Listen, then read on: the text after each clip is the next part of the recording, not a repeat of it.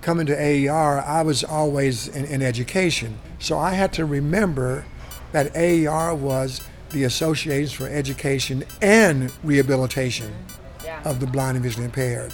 Let me make sure that in whatever we're doing, we consider rehabilitation professionals as well, making sure that both sides get equal uh, involvement uh, with AER. From the Outreach Department at the Texas School for the Blind and Visually Impaired in Austin, Texas, this is A Sense of Texas. Here is your host, Emily Coleman. Welcome to A Sense of Texas. I'm Emily Coleman. When I became a teacher of students with visual impairment, I was introduced to the professional organization AER, which is the acronym used for the Association for Education and Rehabilitation of the Blind and Visually Impaired. Through AER, I was able to meet many folks and network in ways that were so beneficial to my students. One of those folks that always stood out and inspired me was Lou Tutt. Lou's retirement from his position as executive director of AER is official as of January 2019. And before he considers avoiding my calls, I had to get him on our show. For your daily dose of inspiration, here is Mr. Lou Tutt. Um, would you mind sharing with us the variety of roles you've held within your career and where? And I know you've worked in many states, but I'm not sure all our listeners know that. So my, my first job uh, was a phys ed teacher, or back then we called a motor skills teacher, of 35 uh, deaf-blind children, ages 5 through about 13, whose moms had rubella. Okay. And Michigan had the third highest uh, census of rubella babies in California and uh, Texas. okay. And so uh, my first job was at the Michigan School for the Blind in 1971 as a motor skills teacher. I was there for, for 10 years, uh, uh, four as a teacher. I, I taught deafblind youngsters for two or three years and then became a teacher of students with multiple disabilities at the upper school level at the school and uh, then became an assistant principal at the school and finished up as principal. So I worked uh, there at Michigan from 1971 to 1981. And from there, I went to the Missouri School for the Blind in St. Louis as superintendent Okay. and was there for, for nine years. And it seemed as though I was traveling the states that begin with the letter M Yeah. uh, Michigan, and Missouri. And then uh, I left uh, the Missouri school in 1990 and went to the Maryland School for the Blind as president and CEO and was there for, for 13 years Wow. uh, at, at the Maryland School. So at the Maryland School, I, I uh, retired in, in 2003. I thought I retired Yeah. in 2003. You My yeah, I tried. my daughter, my oldest daughter, uh, had moved to Colorado Springs, and she got married in 2002, and her husband had a business in Colorado Springs. So she said, Dad, why don't you consider coming out here and, and living in Colorado Springs? So I thought, well, I'll, I'll consider that. Well, at the same time, the principal at the Colorado School for the Deaf and the Blind was retiring. Okay. I knew him. Yeah. And he said, Lou, why don't you unretire and consider coming out to Colorado and uh, uh, maybe interview for this principalship job? So I thought, you know, maybe that's not a bad idea. I'd always thought about working on a dual campus, Okay. deaf and blind, never Yeah. had done that. And I heard these stories, these myths about dual Yeah. schools and, and uh, what it was like for the School for the Blind on those campuses. So I thought, well, uh, my daughter's in Colorado. Uh, I'll try and see if I uh, am good enough to be hired. And I was. Yeah. And so I unretired and took the job as principal Okay. out at the Colorado School for the Deaf and Blind as the School for the Blind principal. Okay. And so I was there for, for eight years uh, at, at Colorado. And uh, then in 2010, I got a call from a couple of friends in the field saying, Lou, uh, the AER job is opening up. Why don't you consider applying for that? And I thought, no, I've been a member of AER for you know, a number of years Yeah. never ran a membership association. But when you, your colleagues honor you and think that you might do well in a position, Yeah. I thought in order to honor them back, go ahead and apply. So I did. I applied for it, and uh, long story short, they offered the job to me. And it wasn't one of those things that if they offered, I needed to think about it. I knew I was going to say yes. Yeah. And so in April of 2011, I came to uh, AER as its um, executive director, and uh, seven years, and now I'm. Uh, it's, it's, it's time for me to retire. For real. Yeah, for, for real, for real this time. So, in all of your work, um, what's made you feel the most accomplished, or how do you think you've made the biggest difference in our field? Well, that's a, that's a good question. I would say, for me, the, the effort to collaborate with with with others, uh, because we, no one person can do it by himself or herself. Yeah. And, uh, and and I was learning about the field and learning who those individuals were before me, uh, and how to be in touch with them and how to work with them to help me do a better job. So, I think what I've tried to do over the years is is to really uh, highlight the the opinions of others, regardless of their position. Yeah. So collaboration is big for me. It really is. It's not just one of those words you throw out there, but if you live it, you mean you. That means you work with everyone who's involved in the organization uh, to help make a good decision uh, about uh, things that you're looking to do at present and in the future.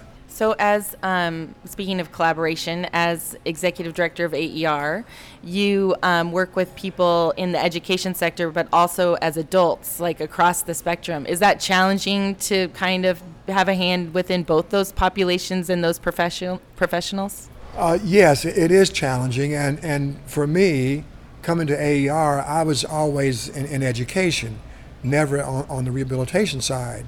So I had to remember that AER was the Association for Education and Rehabilitation of the blind and visually impaired.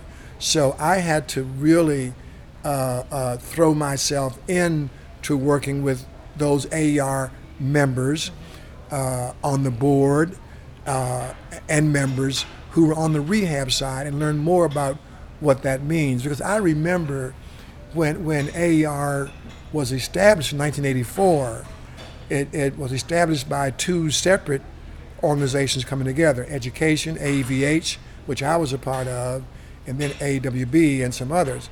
And those heads got together and they thought it's time to, to uh, combine. And, and there were thoughts about uh, the combination of both. And I think there were many on the rehab side that thought, well, rehab's going to lose out. Uh, and, and, I, and I remember that very clearly when I became an AER and thought, yeah, let me not forget that. Let me make sure that in whatever we're doing, we consider rehabilitation professionals as well. And that's been very helpful. That's been the big learning part for me Yeah, yeah. Uh, as, as, a, as the director of AER, making sure that both sides get equal uh, involvement So, how do you think AER is different from other pro- uh, professional organizations, and why do you think it's important to be a member? Well, I think three three reasons. One, uh, AER is, is our, our only professional association in the field of blindness. Uh, when when you talk about other organizations, you have the consumer groups, of course, but we're the only professionals, and, and, and, and that's one. And number two, our members are, are members who are blind, visually impaired, and sighted. You have uh, have that combination of individuals uh, who are members of, of AER. And then I think uh, because you know our mission and uh, is to serve uh, these professionals, give them what they need by way of conferences, webinars, telecentury, seminars, books, manuscripts, to do the job they have in working with their students, uh, their clients, uh, those individuals uh, within the profession that they are. We, we need to make sure we balance that. But AER is an, is an association that, has, has all, of it's like a conglomerate. Yeah. It has all of the professionals who are involved uh, in the education and rehabilitation of persons who are blind and visually impaired, from babies Yeah. to seniors to to uh, uh, military individuals. Uh, it, it has it all. Yeah. And, and, and I think that's what makes uh, AER unique.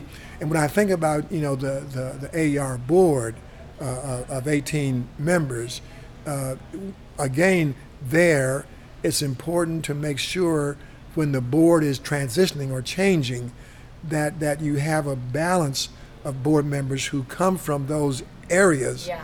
uh, to make up your board. So then your board also uh, is a board that uh, has individuals from different professions on it as well. And as the board meets and, and looks at decisions AR should make, that education is not left out, rehabilitation is not left out, and whoever comprises uh, the professionals in, in those two fields, Yeah. they come together and make decisions, you know, for the right reasons. Right. So, um, when we first met, I was on the board of the Pacific Northwest AER, and um, as president elect, and you always called me whenever I saw you, Madam President elect or Madam President, and just your recognition of my role um, made me kind of inspired me to be a better leader for my chapter. So, why do you think it's important to inspire leadership in in others? Well, I, I think back uh, to when I received that call from two of my friends. Uh, uh, uh, it was on my birthday, matter of fact, in 2010 when I got the call, happy birthday call. And then, Lou, why don't you consider applying for the AER job? And, and, and, and that stuck with me, you know, uh, uh, when I came to AER, that my, my, my uh, theme or motto Yeah. as I told the board in my interview, is the three R's to recruit, to retain, and then regain those members who are lapsed. Yeah. So those three R's I, I've, I've, I've kept. And so when I've had the chance to go out to uh, uh, uh, attend chapter conferences, I, I look at who the leadership uh, of, of those chapter conferences are. Yeah. And, and uh, I have a, a fairly good eye uh, for uh, leaders. And, and uh, when, when you, you had said when we met, you were going to invite me to Yeah. your, and you kept your word. Yes, I did. And you got me out there to Spokane. I think that's where Yeah. we met That's right. and had, had me speak and, and had me do some other things. And I just knew, even before I came out there and knew that you were president of that chapter, that here's a future leader. You know, you, you are a mom, you're professional, you know your stuff. I saw the way you, you worked. I knew a little bit about you because uh, at AR, you know, we have not not resumes or visas on, on our members, but we kind of have an idea who our leadership are. Yeah. You were respected. Uh, uh, you were a professional at a school as well, and so I thought, let me just uh, sort of call her Madam President-elect or Madam President and see if she would consider. And when I asked you that, and when you said yes, and I said, oh my. And I'll say there, there, there are two of you on the board currently that I take ownership for recruiting. You should. Uh, yeah, you and, and one other person. Yeah. Uh, I take ownership uh, when, when, when, when folks talk about Emily, president-elect, and, uh, and Jenny Wheeler is the Yeah. other treasurer from Arizona Yeah. who invited me out to their chapter conference uh, a few years ago. Mm-hmm. Uh, when you see that, you, you want people to go from where they are in AER chapter, look at the international level too. Mm-hmm. And so uh, when I saw you, was no doubt I was going to put that madam in front of your name. yes. well, thank you. So there's a lot of volunteer opportunities in AER. You don't have to be on a board. You can volunteer to be on a committee or work in a division. Um, why why is it important that our members do more of those roles? Yeah, it's important, uh, uh, you know, for several reasons. You know, once an AER member, we need to stay in touch. We have a very good staff at AER, and you know, we're, we're sort of the hub in Virginia uh, of who our 3,000 or so members are, and and we need to encourage members uh, when they're asked, or if they're if they're not, to step up into a leadership role uh, whether it's a division, whether it's a committee, whether it's a board of a chapter, that when you're asked uh, to volunteer to run for it, yeah, think about it, but say yes. Think about that, and then as as you as as one volunteers uh, as a leader uh, in one of those entities within AER division, uh, uh, committee, chapter, and and start growing, and start seeing how your leadership uh, uh, encourages and helps that division, that committee or chapter do better, Yeah. then the thinking should be well, international board. And so we need to encourage that. There's a lot of apathy out there now about uh, volunteering and running, and there's a lot of s- stuff, so to speak, that's involved. But when you step up uh, and, and, and, and take charge uh, uh, in terms of leading, it, it, sh- it gives an example of others uh, of how important that is. And if we're going to keep AER strong, you know, it starts at that chapter level. And and it, it, it begins with that division and what, what divisions do to uh, share with their members what's happening in the division. We have 16 divisions. And then at the chapter level, the chapters, as the chapter goes, uh, so AER does. Yeah. And so, and, and we realize that vol- your volunteers, you have daytime or nighttime jobs, but also we need to look at uh, those we're serving, Yeah. those we're pro- providing services for, blind and visually impaired individuals, and, and, and not only those who are with us now and growing up, but those who are not yet born. Yeah. We need to have have uh, have uh, an organization in place that's ready to take on those who will need our services, not only now, but in the future. We'll be 35 years old in 2019. Oh, you know, yes, we will. Yeah, big deal. Yeah. That's right. And so, you know, will, will AER still be around? I certainly hope so. Yeah. But it takes people like yourself and others uh, to make that happen. So part of our AER work is also to recruit people into the field of blindness to become educators, rehab counselors. Um, how how do you approach that? Like, how do you inspire people to come into the field of blindness? That that's a biggie, you know. It, it is, and and uh, I, I think back, uh, you know, in 1970, when I was at Michigan State University as a as a grad student, I had to take a class that that uh, involved visiting uh, agencies, schools that serve persons with disabilities, and one of the three I chose was the Michigan School for the Blind. And so when I went out there with my professors and saw these blind kids in the gymnasium doing things I didn't think they could do, and here I was a phys ed major, I thought I want to learn more about how to teach blind children. So I came through the back door, many of us did, but but the recruitment is is is key. Uh, you know, it starts with families, it starts with friends, it starts with colleagues. It means getting out there uh, uh, to high schools at career days and promoting what we do. It means talking, word of mouth. And when, when you're asked, what do you do? You know, talk about it. Yeah. And often people will say, oh, that must be a rewarding. And yes, it is. But you can tell them more about what it means. And for AER, the first part of recruitment is getting folks into the field Yeah. whether they're seasoned professionals, rehabilitation teachers, talk to them about what's in this field. Yeah. And if they're if they're uh, folks going on on to school, think about special education, but specifically uh, uh, uh, blindness. So we have to talk it up.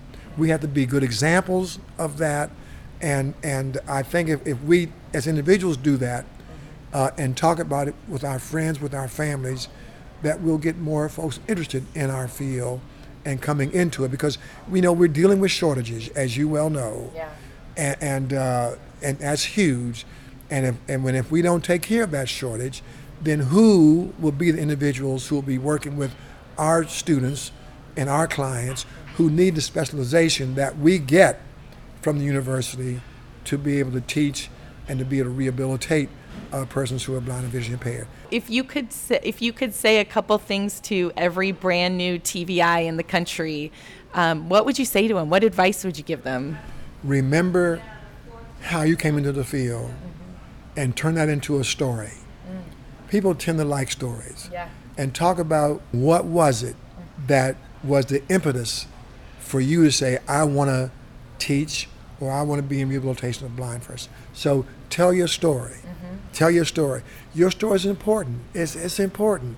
And you may not think it is, Yeah. but it is. If people start listening to story, they'll say, oh my, there may be something that clicks in them that, mm-hmm. yeah, I, I- maybe I could do this too. Mm-hmm. So tell your story, number one. Number two, when you're professional, be the best professional you can. Whether you're in a specialized school, whether you're, you're an itinerant in terms of education, do the very best you can. Collaborate with others. Mm-hmm. And that's key. Coordinate and, and cooperate, but collaboration is as big. So collaborate with others and work with others. The majority of our blind ch- children are taught in public schools. Yeah. And so we need to make sure we have people who know it, know the field to work with those youngsters. Uh, that's key.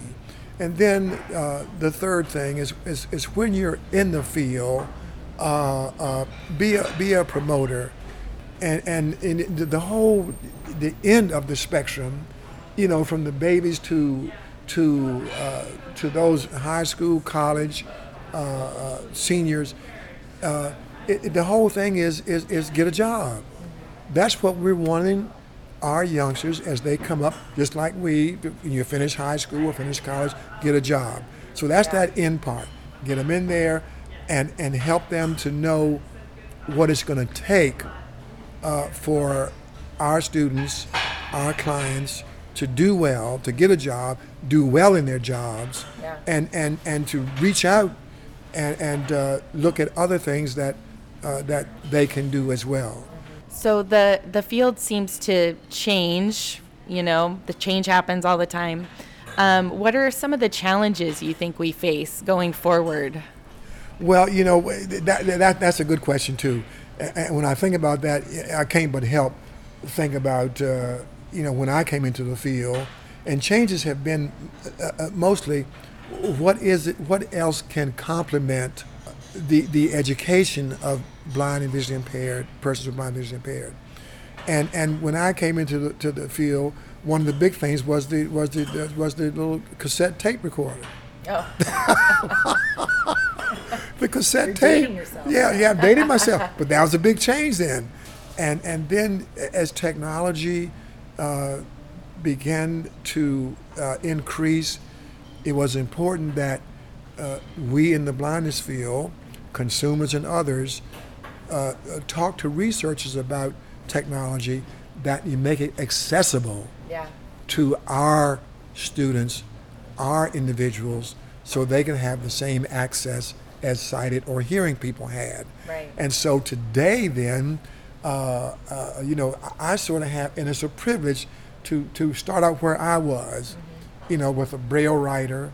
And, and uh, with the old Mountbatten braille Yeah. that came in, the, the cassette tapes, the Opticon, the Kurzweil reader, and look where we are today where we are today with, with you know iPads, iPhones, uh, uh, all kinds of devices that are accessible Yeah. to blind and visually impaired persons. Yeah. So we got to keep up, and and and and I can remember.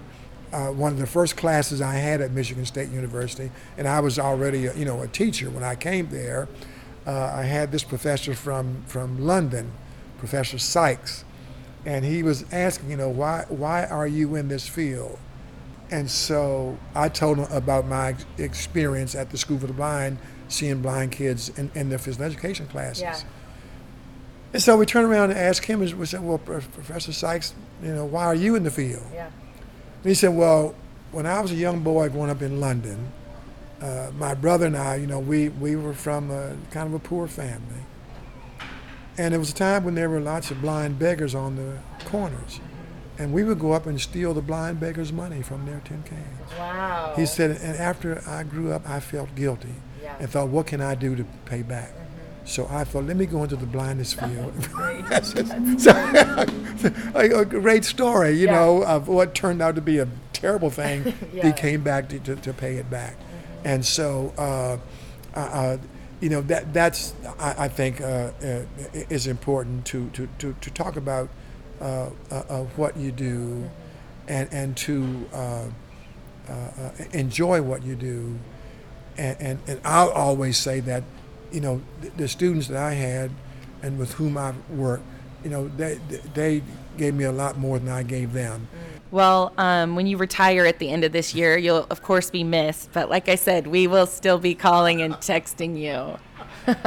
Well, I hope so. And and uh, it, it was a big decision for me. And, it what it didn't come just like that. I thought about it for a year, and uh, you know, I think one will know when it's time, and and it's time. And and, and I have some limitations as well. I, I know that, uh, but it's not those limitations that are that are causing me to retire. But but we need folks like you, Emily, uh, to grow in the field and and and and and become those of us who are leaving. And when I came in the field, there were those giants that I emulated. Bill English was one, Yeah. uh, and others. I thought, my, I'll never be like they are. And all of a sudden, here I am. Uh, you know, where did those 40 some years go? Yeah. They went by. so uh, I'm just grateful that I had the opportunity to be in this field and uh, would not hesitate for to, to say to anyone, this is a great field to be in, and, and if you have an opportunity to, to be in it, do it. Do we have challenges? Yes, we do. That's with any field. Uh, but but respect those with whom you're working, and and, and I think that respects through uh, uh, making the effort to, to work together, collaborate. Uh, when you have differences, to try to work those out a, as best you can. And so that's been what I've tried to do. I've done well sometimes, sometimes I haven't done so well, but uh, uh, that hasn't kept me from, from at least taking the opportunity uh, and, and, the, and, the, and the desire to do that. Well, I was going to ask you if you had any final inspirational words, but I think you just gave them. so, uh, was there anything else you wanted to say? The, the only thing I would say that when, when, you, when you're in the field, no matter what level you are, there are three other things to do, and those are three D's. You do it, mm-hmm. or you delegate it, mm-hmm. or you dump it. Yeah. So do it mean you can do it and do it well. Delegate it, give it to someone else. If they do better than what you did, you know, just cheer them on. Yeah. But if it's not worth your time or their time, then dump it. I like it. Words, I yes. like it. I'm going to take that one. All right, we're done. Well, thank you. Do you know an infant or toddler in Texas who may have a vision problem? They may qualify for free services. Support from a teacher of students with visual impairment may increase a child's success in school and life. Call 817 740 7530 to find out more. That's 817 740 7530. AER E International has many chapters, including a chapter in our very own state. Texas AER board member Dr. Shannon Darst is here to inspire us to be a part of TAER.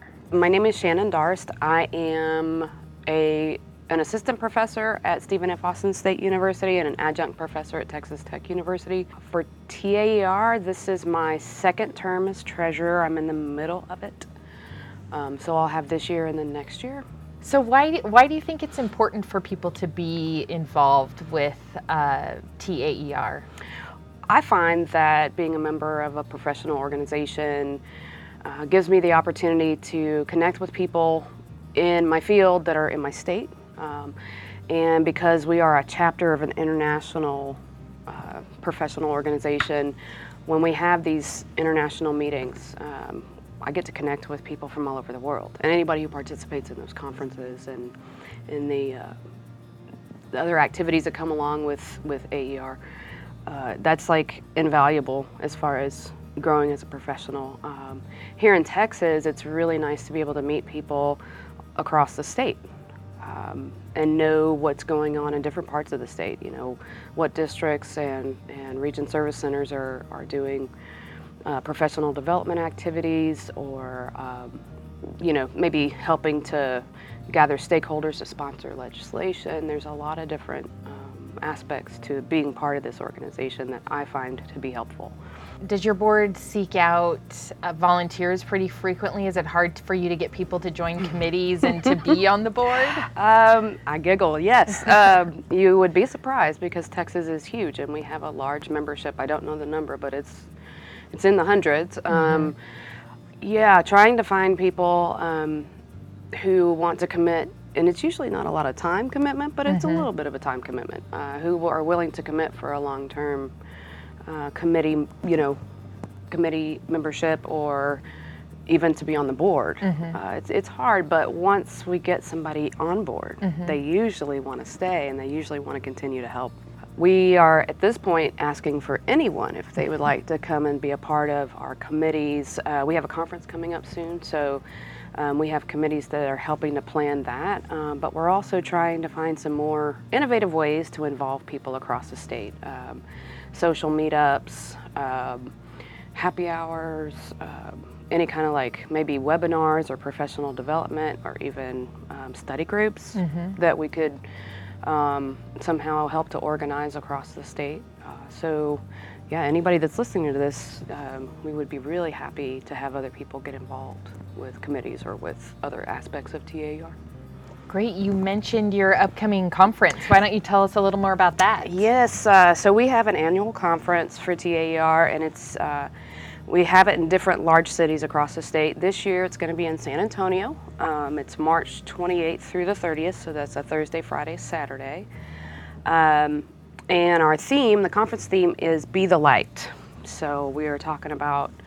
Um, we're looking for presentations. We're looking for um, people to come and volunteer to help out during the conference with registration, um, selling shirts and hats, uh, helping with room monitor uh, activities. So if um, if anybody listening to this is interested, we can you can get a hold of us. Registration is open right now. Um, our website is www.txaer.org. We have the registration information for the conference. We have the hotel, the link to the hotel. It's going to be the Omni in San Antonio. Also on there, uh, we have a place where you can nominate uh, colleagues for awards. we give great. away awards every year, and that's a really it's a nice way to recognize people for doing outstanding work in our field. Yeah. Um, that is on our website as well. At the bottom, there's going to be um a link to, there's a treasurer link, there's a webmaster link, Okay. um, and then there's a president link. And so all of those, any of those emails will work if you're interested in trying to volunteer. Now, is TAER on social media as well? We are. We have a Facebook page and we have a Twitter feed. Um, the Facebook page, if you look under, it's going to be Texas AER. Okay. That's what you would look for under Facebook. And I think the Twitter handle is TXAER, if I'm not mistaken. um, but definitely you can find us on Facebook. Uh, we have pictures from past conferences. We have people asking questions, people answering questions, kind of forum like Yeah. on there. So um, definitely check that out.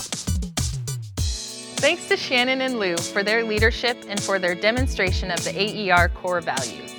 As the newly elected president of AER, I plan to lead through the lens of our membership alongside Executive Director Janie Blome. Speaking of membership, if you're curious, please go to aerbvi.org to find out more. If you're already a member or would like to be, reach out to me anytime. With that AER plug aside, from the TSBVI Outreach Program and A Sense of Texas, I'm Emily Coleman. See you next time. This has been a presentation of the Texas School for the Blind and Visually Impaired Outreach Department. If you have any questions or suggestions for topics to cover in future episodes, please contact us at podcast at tsbvi.edu.